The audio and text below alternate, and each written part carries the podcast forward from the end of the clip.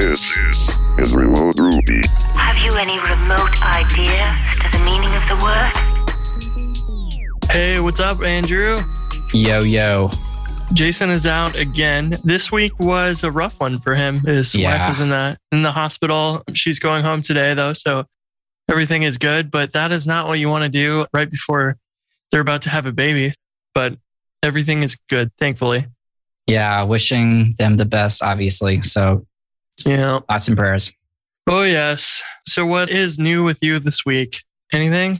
To follow up on last week, I said that Colin Gilbert and I were trying to release a newsletter called Ruby Radar, and we did. Actually, first time, first time I've fallen through ever, possibly. You got rubyradar.dev, it looks like. yeah, and the, domain. the domain's a little funky, but I said on Remote Ruby that we were going to ship this. I was like, so we just started going like, what's the fastest, most minimal thing? Avoiding the rabbit holes because I am like Peter Rabbit of the rabbit holes. like, I, I, I fall down them so quickly. But I think Colin and I, we talk every week at this point, and he's gotten good at, hey man, where are you going? Reeling me back in. So we were able to ship that. It wasn't perfect by any means. It was definitely a test run. It'll get better over time. But if you're interested in being a part of it or helping out or anything, feel free to reach out because we'd love collaboration. That's one thing that we're going to kind of focus on. The Twitter is the Ruby Radar because Ruby Radar was apparently taken. I didn't realize that. I didn't do enough research, obviously. But yeah, it was good. So that is new. And I told you last week that I kind of cheated and I didn't feel amazing about why I was cheating, but I also just decided to do it anyway. Where I had this old emailing list that I'd never used, and I just used that list, sent it out, and only 10 unsubscribers, but like 100 new subscribers. So that list now has almost 500 Wow. subscribers. That's Um, awesome. That's yeah, really so- good. Yeah, and the open rate was ridiculous. I know obviously the first one's going to be like that, but it was a really high open rate. So we were pretty happy about it. And yesterday I saw someone mention a, a project or they tagged someone on Twitter about a project. And then the guy was like, he answered and he was like, by the way, how'd you hear about this? And they were like, oh, Ruby Radar. And I was like, hey. Like, whoa. That's So, awesome. It's been fun. Are you going to be able to, because you're using MailChimp for it, are you going to be able to use like their website stuff for, you know, like linking back to previous issues if someone like comes to it and was like, oh, cool, but I would love to see the last one or whatever? Is that going to be hard to do? So that was one of those things that like we wanted to do, but wasn't MVP because MailChimp is weird. I imagine that we will not keep using MailChimp. Pretty unsatisfied with it, honestly. But it was like for now, that's a bike shed. Yeah, that's on the list. Yeah. Yeah. I, that's one that I always like when I go to Ruby Weekly's website. Mm-hmm. It's nice to see the the last issue or whatever pretty easily. And you don't have to wait when you subscribe. You like you can look at one right away instead of waiting until next Thursday or whatever. Right. We have that. So we used a just to like do it as quickly as possible. There's this thing called elink. Yeah, it's called elink.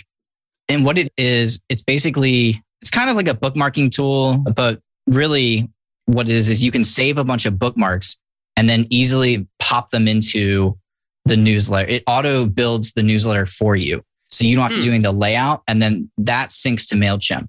Yeah. So the web version of elink or like the web version of the newsletter does exist on a domain, but it's, we can't put it on a custom domain. Which Mm. I, why? they why? have to configure domain rules or something for that. And they just were like, I could not find any domain rules for that. So I guess Yeah. like the option, we have the option of like, we could just, you know, do a redirect because I was trying to set up the MailChimp site, which the MailChimp site builder sucks. Not the point. It was killing me inside, but I set it up in Cloudflare. Something obviously wasn't right. And I was like, how do we move past this quickly? And I just set up a temporary redirect to the, the MailChimp domain. I was like, this is good for now. So more to come. As I said, we anyone interested, happy to take on contributors or people. If you have any great links, send them to us. rubyradar.dev, right? RubyRadar.dev and the Ruby Radar on Twitter. Oh, you're not that Australian dating site on Twitter that's called no, I'm, Dev. I'm I'm not. or Ruby Radar rather.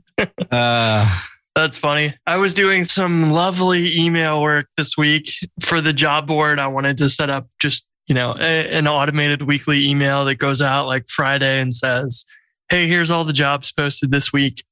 Well, it's been a while since I did any CSS work in email. I forgot how bad it was because I was like, oh, this will be easy. I'll just like, you know, inline the styles from Tailwind for Flexbox and whatever, just to lay it out really quickly.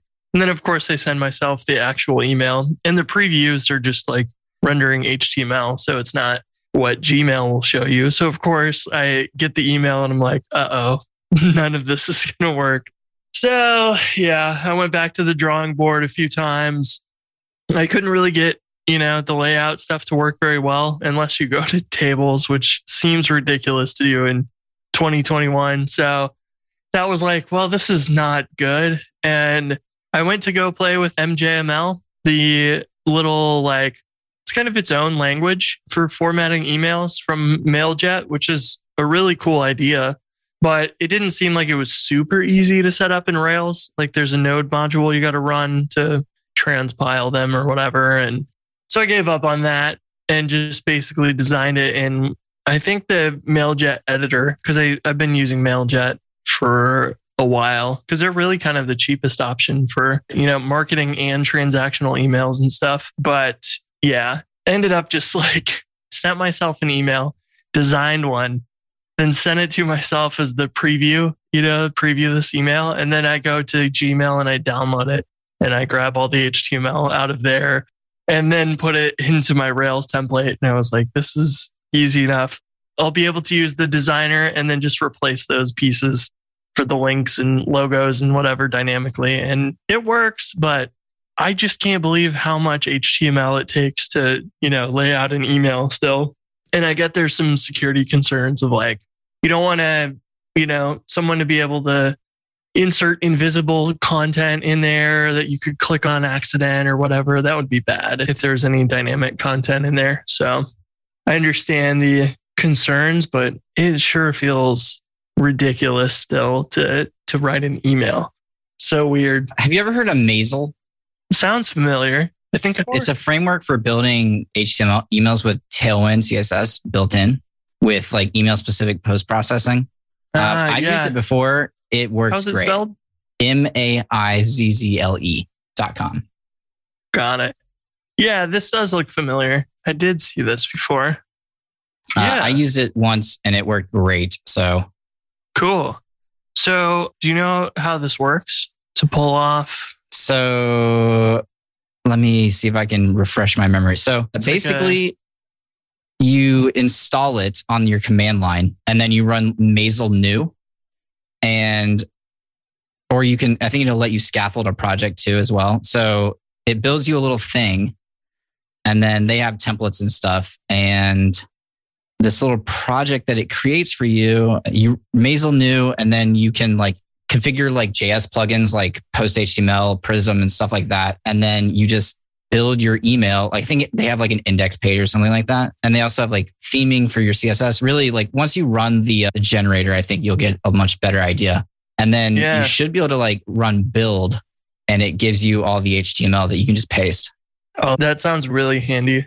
And it will strip out all the unused CSS and everything. And yeah, this looks awesome. I'll have to try this out because it would certainly be a lot easier to, especially because you're writing emails and or writing your web stuff in Tailwind. So if you can use this to like scaffold right. that up real fast just to prototype your emails and then copy paste them into ERB or whatever, then yeah, this looks really handy. They have like examples at the bottom. So like they are tables. They have cards and buttons and alerts and like stacks and yada. They are tables, but like they give you the code and you can still use the regular Tailwind classes and stuff. Yeah. I've tried it. Hmm. Uh, it worked awesome. The only problem then is that you got to like style the tailwind. So but if you already have like a style that you typically use, then you're good. Right. Yeah, it's pretty funny that they have grids, but the grids are like table right. with a row and two columns in it. And then you specify the widths there. That's hilarious. But I mean, it makes sense. And yeah, this would be a million times easier than what I was doing. So I think uh, that will have to be the thing that I try next because looks super handy. So that's pretty Yeah. much what I was exactly looking for. I remember seeing this a long time ago, but I never tried it and couldn't remember the name. So that'll be on my to do list to play with next. Yeah, I imagine this is what we'll eventually we'll probably switch to as well because it works great. And also, we tested the email like in several browsers, and Hey was the only one that screwed up. And like we fixed some of the issues like with just inline code, but like it's still like one or two like layout things like snuck out. It looked okay. It looked fine. It was just like it could have looked better on Hey, and I was just Mhm. like, Hey, why are you like this? It looks fine everywhere else. Yeah, that's weird.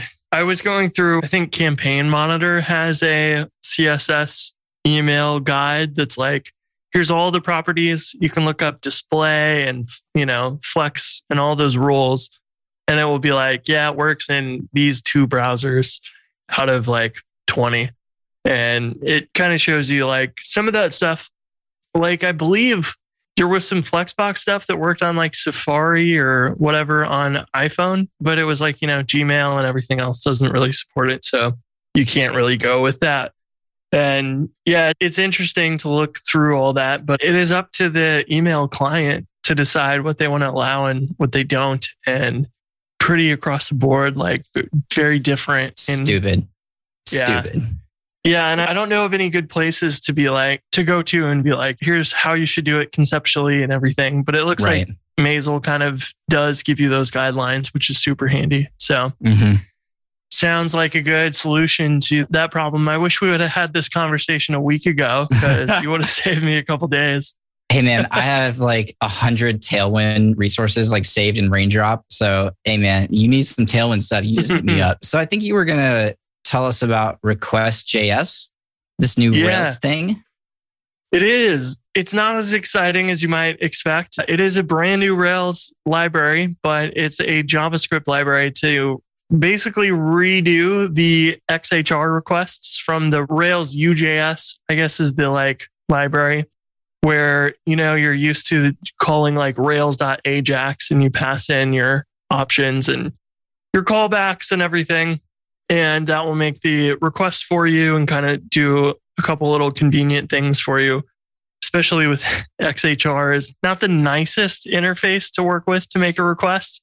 So Request.js is kind of the modern version of that because actually you'd be surprised that the Rails source code for all the JavaScript is still in CoffeeScript even today. So they're rewriting it in vanilla JavaScript and using fetch instead of XHR. So it's a lot cleaner. And there's already been, I made two PRs to it already that got merged. And so basically, there's like a request concept, and then it, the response is wrapped in its own object as well. So you can basically say, you know, create a new request that's a post to this URL, and then it will use fetch and a promise. So you can do async await and your code doesn't have to be, you know, jumbled with callbacks like it used to be for success and all that. So it's a much easier to interact with in your JavaScript. And then one of the PRs that I did was on the responses, because this actually in the request has knowledge of TurboStream, which is nice. So that's not something that, you know, you would have with the old Rails Ajax, but this will say, you know, if you give us the the type that you're looking for from the server, the response type, and you say you want TurboStream, then we will include the accept header for the TurboStream format. And then I just PR'd the feature to basically say, hey, if Turbo exists on the window and you got a TurboStream response, we'll go inject that into the HTML and execute those actions. So it all works super seamlessly now. And then that led to another one that was like the Turbo library all the instructions are like, hey, you can just import this and then use it. But if you want to use that with iOS or Android, you need to set it on the window, like window.turbo. And this is a requirement now of Require.js to do that turbo stream magic. But it kind of pointed that out as I was doing that, like, why don't we just set it on the window automatically in Turbo because we're going to need it for this and we're going to need it for iOS and Android support. So why don't we just do that out of the box? Or we have to go change all the instructions and say, like, import it this way specifically and assign it to the window. But why would we do that when we can just change the library and assign it ourselves and do it for you? So it, I'm almost done with that PR for Turbo, and hopefully that'll get merged soon. But you know, it's nice to see those little things like simplifying your installation and setup and everything. And just now it's a it should be a simple import of each one of these, and you'll be good to go. And you can use Request.js today. Like there's not nothing holding you back from using that instead of Rails UJS. So anybody that wants to, feel free. The fetch and response classes may get renamed to or request and response may get renamed to fetch request and fetch response because request and response are classes actually built into your browser. So it's kind of overriding those on accident if you import them with that same name. It's not anything too complex. It's very similar to what you're already used to with Rails.ajax, but it has some nice little additions and enhancements to it. And are you familiar with the www authenticate header? No. I Maybe, I, but no. I had seen it before, but I didn't really know what it was for. And as I was poking through the source code on here, basically, if you return a 401 unauthorized on, you know, blog post slash edit, you would, you know, tell the browser, hey, you can't go there. But if you include the www authenticate header, you can put a URL in there and then request.js will actually redirect to that and say, okay, you gave me the, you said it was unauthorized and you gave me the location to actually authenticate. So we'll just send you there and you can log in. So that's built in too, which is actually super handy.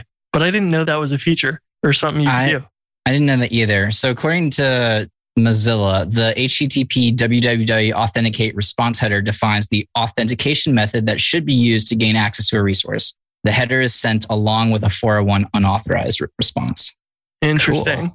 Yeah, I wonder what this authentication type it doesn't super, you know, explain what basic bearer digest. So yeah, so the authent- authentication it's an authentication scheme. So it's either basic, which is a base 64 encoded credential, bearer, which is the bearer tokens for the OAuth, digest for MD5 hashing, HOBA, HTTP origin bound authentication, digital signature based, never heard of that, mutual, and then AWS S4 HMAC SHA-256. 256. Never heard of some of these. So it it almost sounds like because it says authentication type, but you know those are your options at least officially. It almost seems like they're just repurposing that header a bit and saying just put the URL in there and we'll redirect to it because they're not actually checking if it's like basic and then prompting you to like log in with basic auth or anything. So it Right.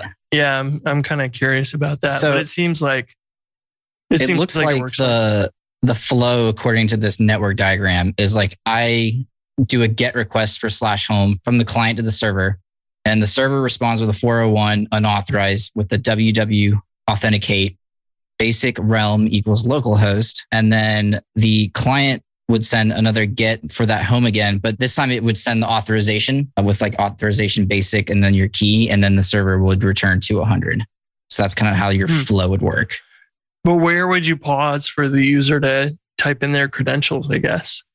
Because that's basically what they're doing in the request JS is like, if it's unauthorized, then we're going to look at that header and find the value and send you to the right place to log in. Maybe that wasn't architected with that in mind originally or something. So, a client that wants to authenticate itself with a server can do so by including an authorization request header field with the credentials. Usually, it is done by presenting a password prompt to the user and then issuing the request, including the correct authorization header. Yeah. And that's like describing like that basic auth modal that pops up in Right. your browser. But obviously, like you don't normally want that in a real application. So it seems like they're just repurposing it a bit to be a bit more intuitive or Right. more how you would expect. But this is actually kind of cool because if you did a, I guess if you did any request through this, even, you know, just to grab JSON or something, and you weren't authorized, then it would take you to log in, which would be kind of handy.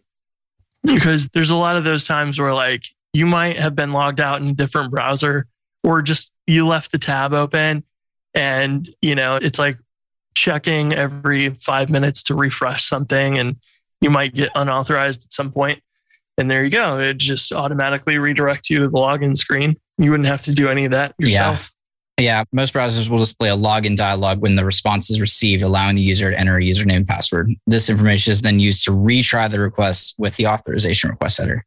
Yeah, and that wouldn't be exactly what you would do in Rails for logging in. So that makes sense that it's kind of an outdated, like more for using basic auth or something like that.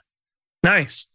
It's a pretty handy feature. The I need to do a screencast on this, but have you ever written custom elements before in JavaScript and HTML and Like uh, a I just custom element is in like I create a custom element like foo. And I instead of writing div, I just write foo.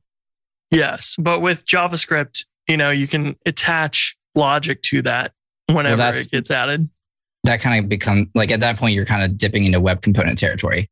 Correct. And that's basically what they are is custom elements. That is how all the TurboStream magic works. So the solution for the adding TurboStream support was basically, you know, I tried this library out and I've done this in the past with Rails.ajax, but if you received HTML that was a TurboStream tag, you would just insert it in the body of your document and then the custom elements actually trigger the JavaScript when they are loaded. And so then they go process that and say, hey, we're going to go make those updates on the page.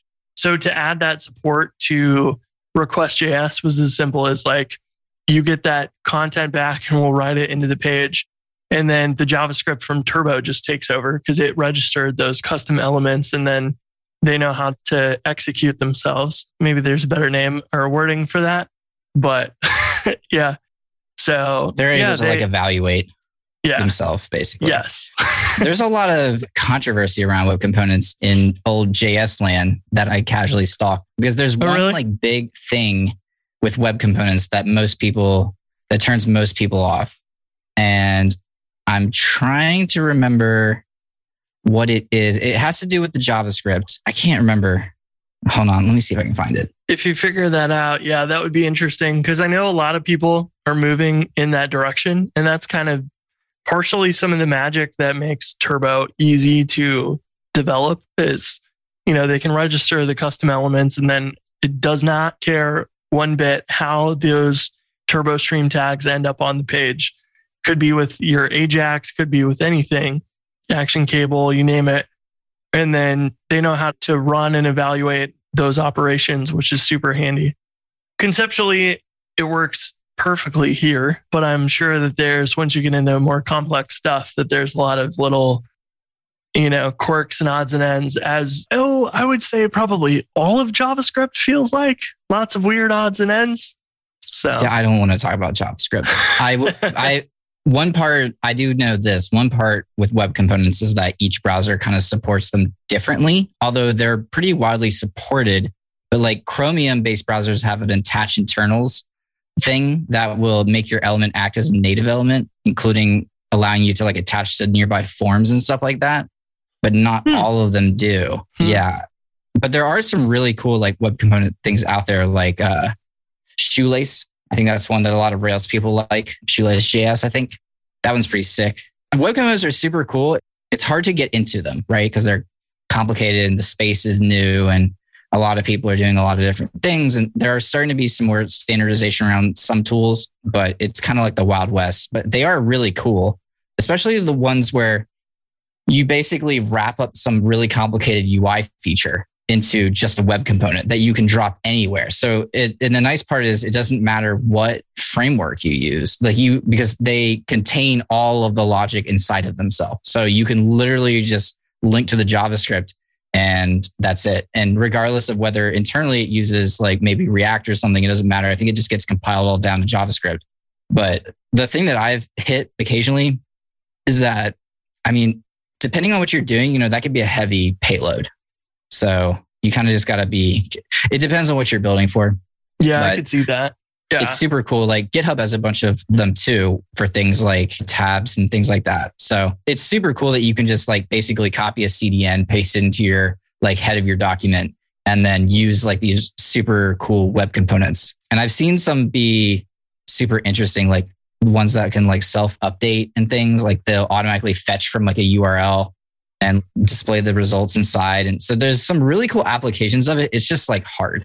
Yeah, I can see that. And the real magic does feel like, you know, you can grab that element and ask, you know, is this switch component, is it checked or not? And, you know, treat them like they're normal objects or, you know, elements on the page. It's pretty cool, pretty cool concept. But yeah, I don't think I've ever dove into building one from scratch ever. I've never played with that. I have seen you know some of the turbo source code for that and some other examples here and there but it, it, makes me want to go dig in and you know play with that and say you know let's go make a go rails element and then like make it do stuff and and give it like certain features and whatever because the other cool thing too is like you can style them as well which is neat. So like you know you can put a switch tag on the page but like you don't have to it, it, can kind of i'm not sure how the css all works for that for the nested you know internals of styling of that but like in your html you just have like a switch component but there could be multiple things underneath that. So it's kind of yeah. sweet. it's pretty cool. it's like i think it's all kind of based on the shadow dom if it's a good component library if you're using a component library a lot of them will have like the explanations of like how you modify the styling on them. I know HTML or it's lit HTML is very popular, especially I know Jared White's really into that. He's got a super cool web component for Bridgetown called Bridgetown Quick Search, where it wraps all of this searching logic into a web component that you can add to your site.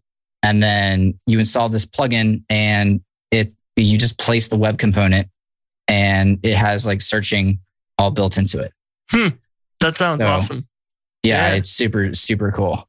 That is really cool. I'll have to poke around and, and check that out. Cause yeah, the concept of all this is like really slick. And I know that lit element was what I heard a, a lot of people talking about.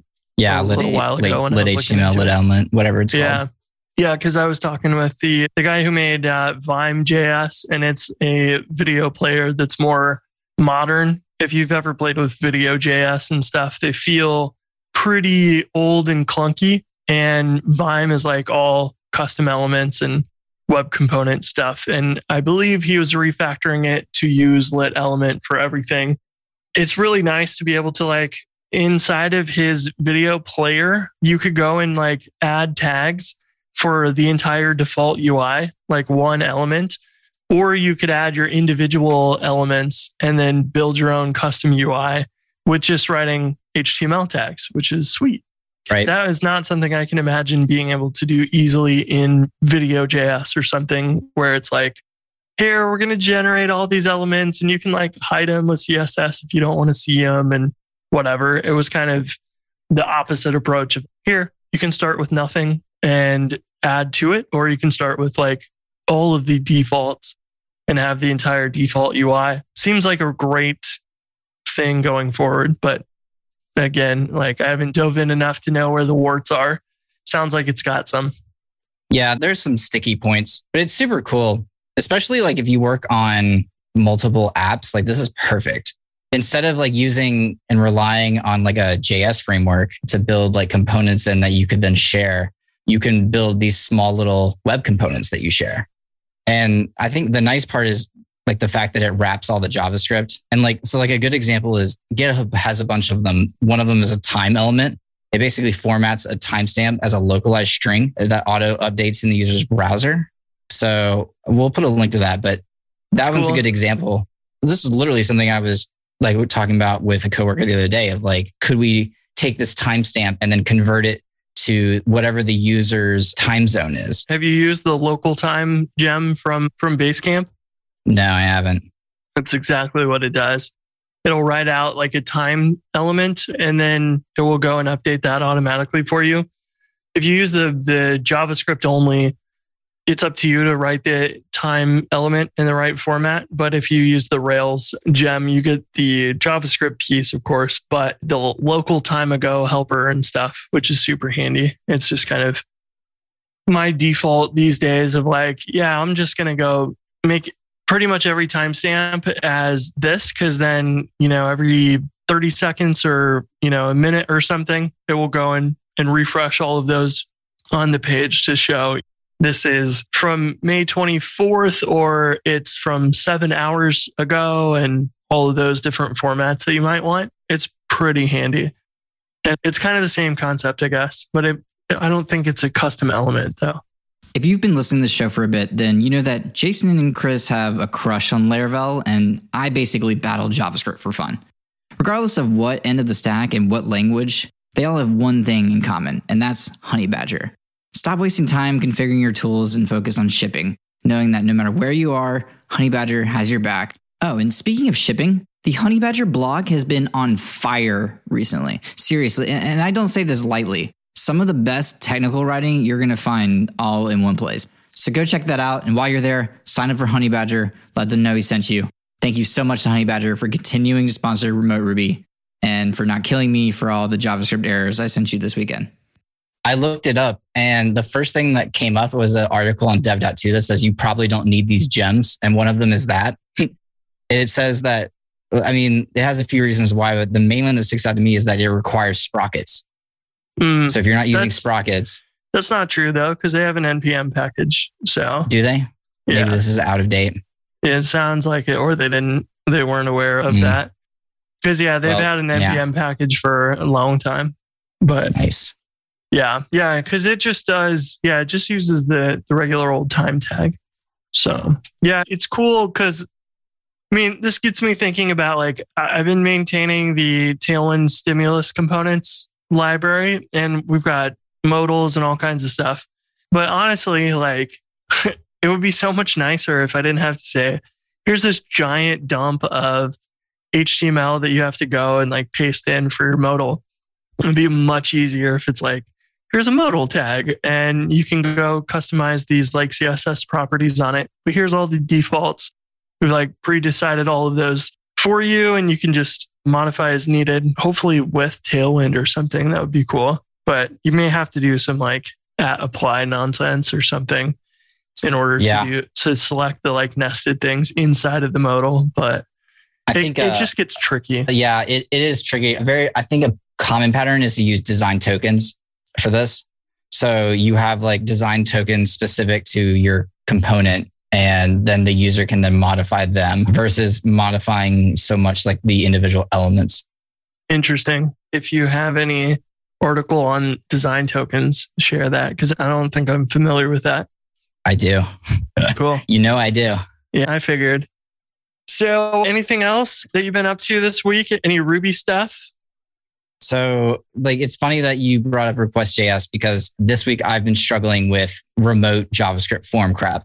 And mostly because I haven't done it in a long time. And also because I'm trying to like use some existing code that I don't super duper understand. And it's kind of old, but I just, just been losing my brains over some JavaScript, man. I'm just so, so pissed off about these remote forms with Ajax and crap. Like, it's driving me insane.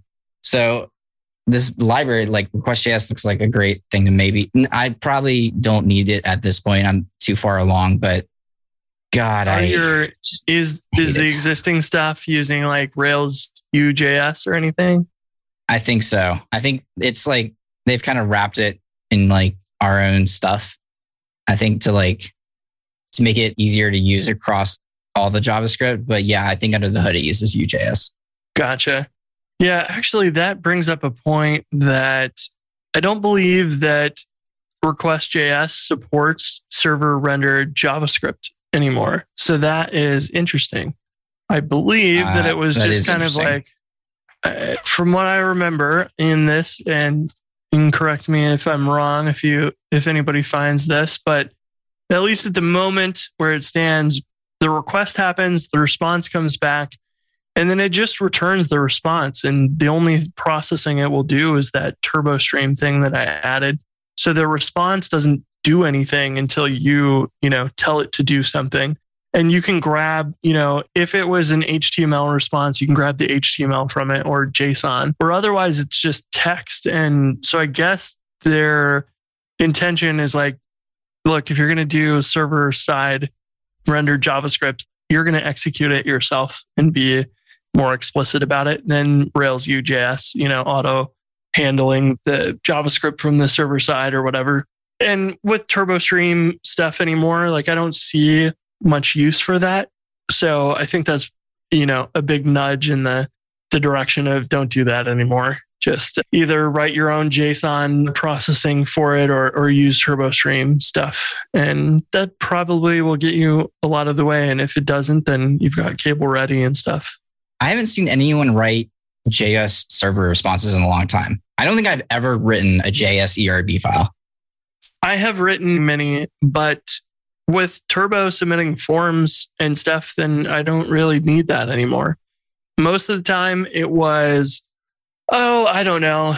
Let's take an example of infinite ish scroll. You would view a page and then there's like a load more button. Then you would click that. And like oftentimes I would have that render HTML inside of JavaScript that would say, hey, go append this to that div. And the only reason I would do it that way was because I didn't want to write any JavaScript and I didn't have to write any event listeners for that button click. So, like, you could make that button click and have the JavaScript then trigger the Ajax request and then receive HTML back. And then your JavaScript needs to know on success, we'll go insert that on the page. I would just be lazy and I would say use Rails UJS and expect a JavaScript response. And I could just move all that JavaScript there. And I didn't have to do any event listeners because it was done by UJS. But today with Turbo, you would just click that button and you would have a Turbo Stream response that says, okay, go append that to this div and you're good to go. So I don't see for my use cases of things like that. You know, they were like refreshing a form or little things when I would do it it was always very minimal. Two or three lines of JavaScript was about it. And I think it's probably safe to say that, yeah, the, the Hotwire stuff really replaces all that for me. And I don't need it anymore. But I would imagine there's some old apps that really took advantage of that and would be real hard to upgrade. Yeah, our app isn't old, it's just big. And it would be hard to do that because we do some really cool, but also complicated stuff. I could probably use request.js, but I couldn't just like switch everything. Like it would be a pretty big undertaking. Yeah, you're right. Turbo does solve a lot of this, but like for the rest of us, we're like, damn it. Today I was losing my bananas because I know we've either talked about this or I've read stuff about this. Like I knew the solution was just somewhere on the tip of my brain and unaccessible. But like I'm submitting a, a form via Ajax and I want it to follow the redirects and it doesn't because Rails wraps the entire request so that regardless of the redirects, at the end of the day, it just returns a 200 or whatever back to the page. And I was like, I'm just losing my brains because I think I finally did. I, f- I figured out what kind of needs to happen, but I thought there was a different way I could do it. And what I really just wanted to have happen is that when it received this type of response, it would just render the HTML. Like I just wanted to force it to render the HTML instead of the format.json. And I was like, I swear there to God, there's a way to do this. And I just could not find it. Hmm. Yeah, that's a good question. It's one where I'd probably have to see it to. Yeah, to it's a complicated thing.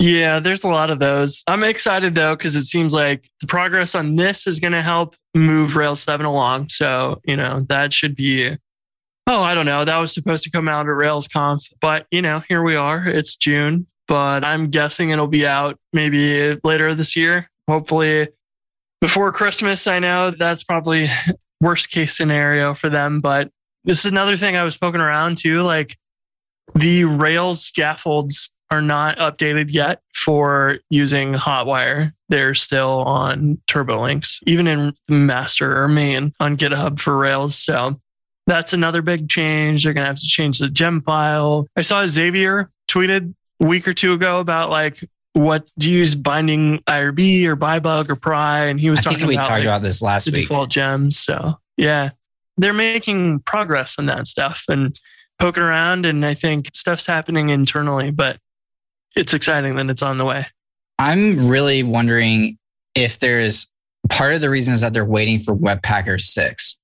Because like the first beta that came out months ago. A long time ago. And actually, the hilarious, frustrating pre that they released that doesn't match up with the alpha beta.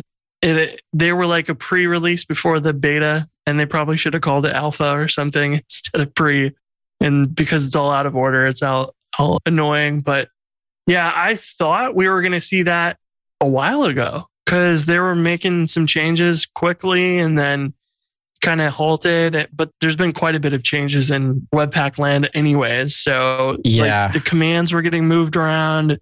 I know it made a PR on one of those, and a lot of stuff has happened. And they did some major changes with no more post CSS, no more stimulus, no more any of these installers. And now it makes me a little frustrated because I'm like, I just wanted to run Rails like Webpacker install stimulus, and I can't do it anymore. So, Yeah. What I imagine will happen is that because I've been kind of waiting for it to finalize because we could write a simple command line tool to do this with TTY or something like that, or Thor if you're ancient, but we could build a, a small gem to like refacilitate that functionality. The problem is, and Webpacker 6 is going to be an upgrade that I don't imagine a ton of teams are going to be able to take on at first. But the problem with that is that it's a major speed improvement. I haven't tested it, but like you, it's a noticeable improvement, especially now that you're not loading all this extra crap. And like it's specifically for the way that you're writing it, doesn't have all this other dependencies. We're not going to run into these issues where like PostCSS 7's in Webpacker, but you need PostCSS 8. That's all gone. So I think the changes were like needed. And I know there were other issues that they were addressing as well with them and also the upgrade to Webpack 5 under the Mhm. hood. So, like, I think they're all great changes, but the upgrade path isn't the seamless upgrade path that I think a lot of Rails users are used to. It's going to be manual work. And if you're not familiar with Webpack under the hood at all, then you're going to be at a disadvantage. And if you don't read the instructions, read the instructions. Like they've gotten a lot better about the documentation on Webpacker about how to like add in this functionality, but it wasn't there in the very beginning. I wrote like a six part blog post about it on how to upgrade, and that still works. I think I tested it the other day. Although today Julian Rubisch mentioned that he was having an issue, so I may have to go back and try it again. But it's a fantastic upgrade that's not going to be easy for most people to take advantage of, unfortunately. Yeah. Yeah, it was a lot of work when I upgraded Jumpstart Pro to to Webpacker 6. Mostly, yeah, because of those, you know, dependency changes. There's little things though that are hilarious but small that are like, okay, the main app JavaScript folder is now entry points instead of packs. And I get it, but also for compatibility's sake and stuff, it's just a pain. And it probably would be, I don't know, maybe they'll do this and do in Webpacker 5, add a, you know, a warning or deprecation notice that says, hey, you are, your source path is uh, app JavaScript packs, and you should change that before Webpacker 6 comes out and so on. Like, hopefully, those things will be nice to nudge people along in the right path, but it is not easy to do all that, especially when they're like, they're building a light wrapper around Webpack and that changes constantly and Tailwind's changed. Yeah. All these dependencies have changed. And then they went down a little bit of a rabbit hole of we're going to build little wrappers to install stimulus and, you know, react and Vue and all this. And then all of a sudden, like everybody wants their framework in there. And the Rails core team is like, we don't want to mm. maintain all these. Like we can't. It's too much Right. and it's not that helpful. So I understand the move and all that of like, let's rein things back in, simplify it, and you know, we'll just approach it with this philosophy instead because it Right. got out of hand. It did. If I can't change something in my application, like if I can't upgrade post CSS because of Webpacker, like that's a problem. And I know there are a lot more issues around that for a lot of other people. So, I mean, that's like this change had to happen. It's just unfortunate that it does. have to happen. And I think a lot of this is going to push people more and more towards ES module based solutions like Snowpack because yeah, I mean, the fact that you have to bring your own loaders to Webpacker 6 is if you have never used Webpacker, like if you just try to upgrade Webpacker from five to six, it's not going to work. Right. And then you're going to be like, WTF and have to figure out why. And then you got to learn about loaders, which essentially is that every single file extension on your that you're trying to pull into your assets has to have a loader, which is an NPM package. Some of them are maintained by Webpack, some of them are not, some of them third party, which is another issue that I've seen in the Webpack world. And it's a pain, man. But the other issue with upgrading is that most people are on Webpack 4 because that's the one that gets installed when you run Rails new. As of or the last time I ran Rails new, it's still it was still that. And I a lot of people right, aren't even yeah. on five yet. But the upgrade from four to five is not like a big breaking. I don't know. You could just do it. Like I never had any issue just upgrading from four to five. But five to six is a major version change Like- in the biggest sense of the word. It looks like Webpacker 5 was the version added in the most recent Rails 6 app that I made. Okay, so, So- that must be one of the most recent Rails versions made that change. Yeah, somewhere in there. Cause yeah, I just spun up this app from scratch to play around with the request.js stuff and it has 5.0 Webpacker in there. I always forget if they do the tilde greater than on a 5.0, but not include Yeah. the fixed version. Is that going to install 5.2 and whatever? Or is it going to do just 5.0 point whatever? I don't ever remember. I don't that. know. I don't know. I think my hunch is, and actually, let me pull that up in the gemfile.lock and we'll get the answer there. So, So the tilde is approximately equivalent to version. yes, but And the okay, up- so the little arrow up is compatible with version. if you only specify two version numbers, like 5.0, and you do the, which, what'd you call it? What was the name for it? Uh, The tilde or the up yeah, the, the tilde one. the little tiny little up arrow thing. Because they don't use that, the up arrow, the caret. They use that Right. in NPM, but they don't use it in, in Bundler. But Right. anyways, Most- the, yeah. the tilde version, it looks like if you only specify two digits, it'll upgrade the last one. So this has installed Webpacker 5.4.0 for me, even though the gem file said tilde 5.0. So if you were to do tilde 5.0.0, I bet you would only do the very last number. Right. So that makes sense. And I- I, always forget and I- that for some reason.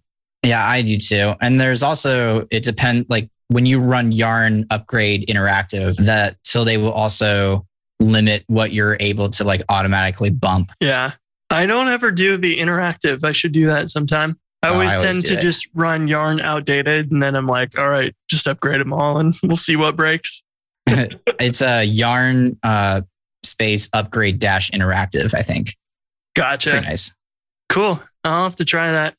Well, yeah, I don't think I have anything else this week. We were heavy into JavaScript these uh, today and last few days, it feels like. So maybe we'll get some more new Rails news or into some Ruby stuff again next week. I've been like really, it's kind of fun to play around in JavaScript land, but then I No, get to a point where I'm like, yeah, this is terrible.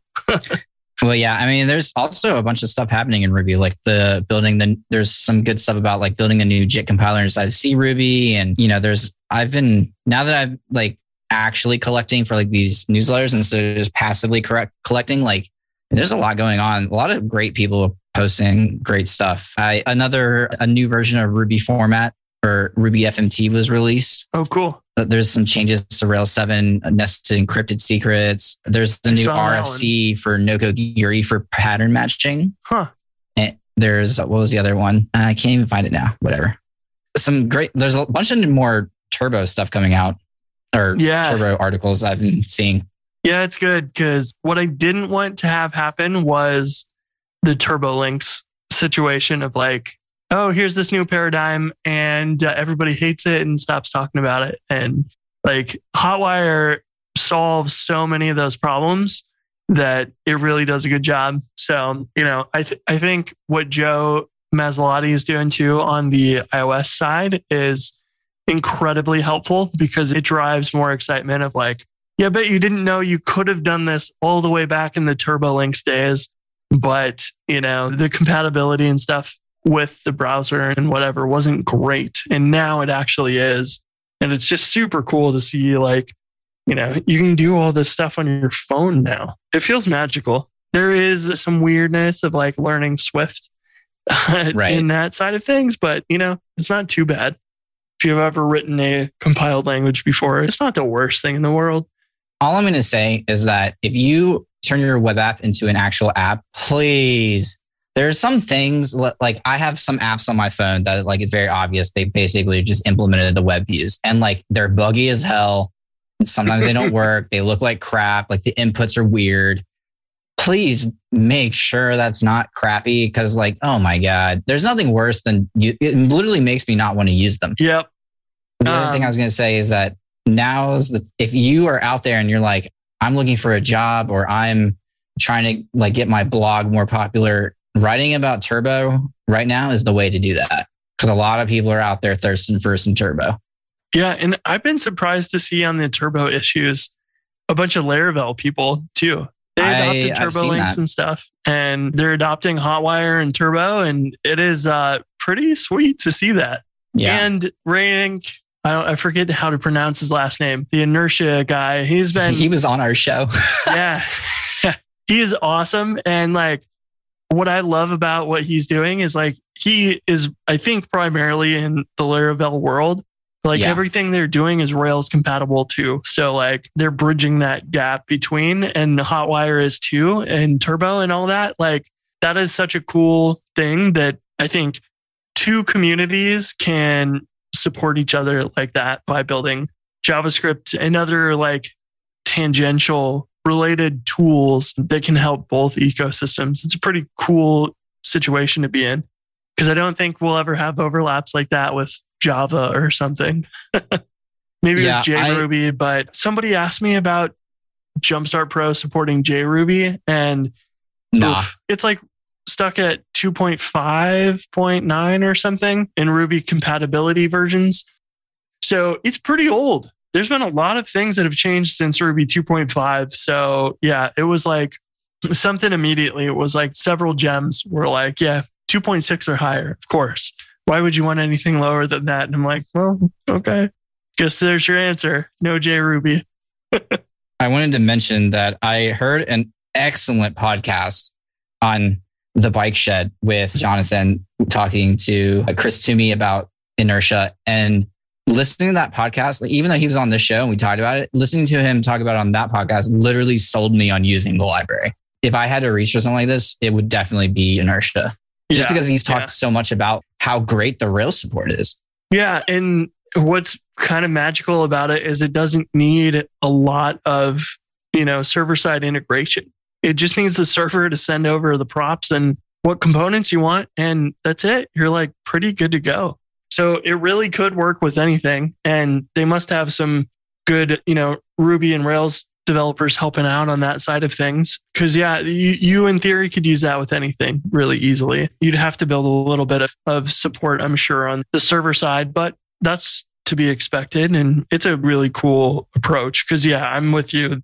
If I needed to build anything remotely like Slack or something that was very real time and very interactive, it seems perfect for that. But if I'm building something more like a GitHub or whatever, like you don't have as many interactive things. You have some drop downs and little things here and there. And those work really well for custom components and stuff. So, you know, I tend to build more stuff in that direction. But if I ever needed to, inertia just seems perfect. And they have like support for all these different front end libraries, which is like, it's so cool. They talk about that a lot in the podcast that we will link. So cool. Well, Alrighty. Well, I guess we will be back next week, hopefully with Jason here. Um, hopefully. but maybe not. He might be uh, at the hospital with his new newborn, so that'll be exciting. But yeah, I guess I will be waiting on you for the next Ruby radar to come yes. out. Would do you have a day of week Radar that? Do you have Yes, a day it week? comes out. It comes out on Sunday.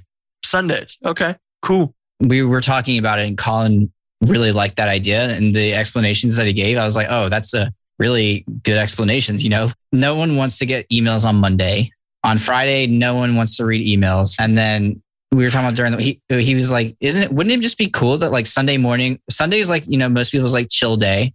Yeah. Um, because Saturday, yeah. like you do stuff, Sunday you kind of chill out and kind of prep for the next work week. And he's like, wouldn't it be great if like part of that prepping for the next work week is seeing like all this stuff happening in Ruby that you can then maybe take back and implement during the week or check out. And it, we're trying to make it very snack sized, very quick, it's like the quick. fun sized candy. There's nothing fun about less candy.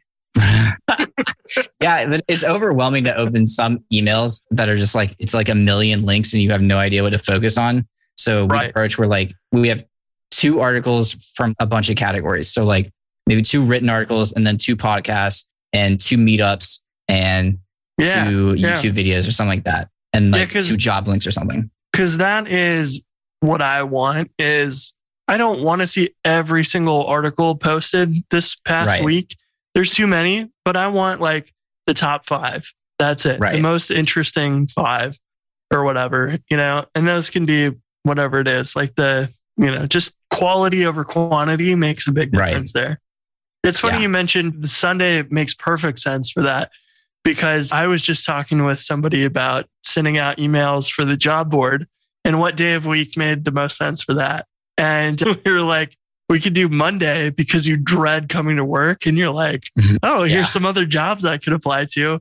Or we could do Friday because you just had a hell of a work week and you hate your job and you're like, can't wait to get out of there. And we can just sneak in and be like, hey, here's some other opportunities. I thought that was funny. My two cents would be Monday because if you're looking for a job, like you may not be looking over the weekend, but like Monday morning you sit down to start applying again, get that Yeah, email first thing in the morning. That'd be awesome. Yeah, I, we d- we did a little poll he ran, and it looked like it was fairly close. Forty one percent Monday and fifty eight percent on Friday, and then one point two percent for other. So hmm. it was pretty pretty split there, and I bet you it doesn't really matter which one you go. But if you stick to the week where the people are really frustrated at their job and send it during that time, you're probably going to get pretty good opens. I would imagine. Yep. All right. I need to run. Time All to right. go back to play JavaScript. Sounds good. We'll catch you next week. Peace.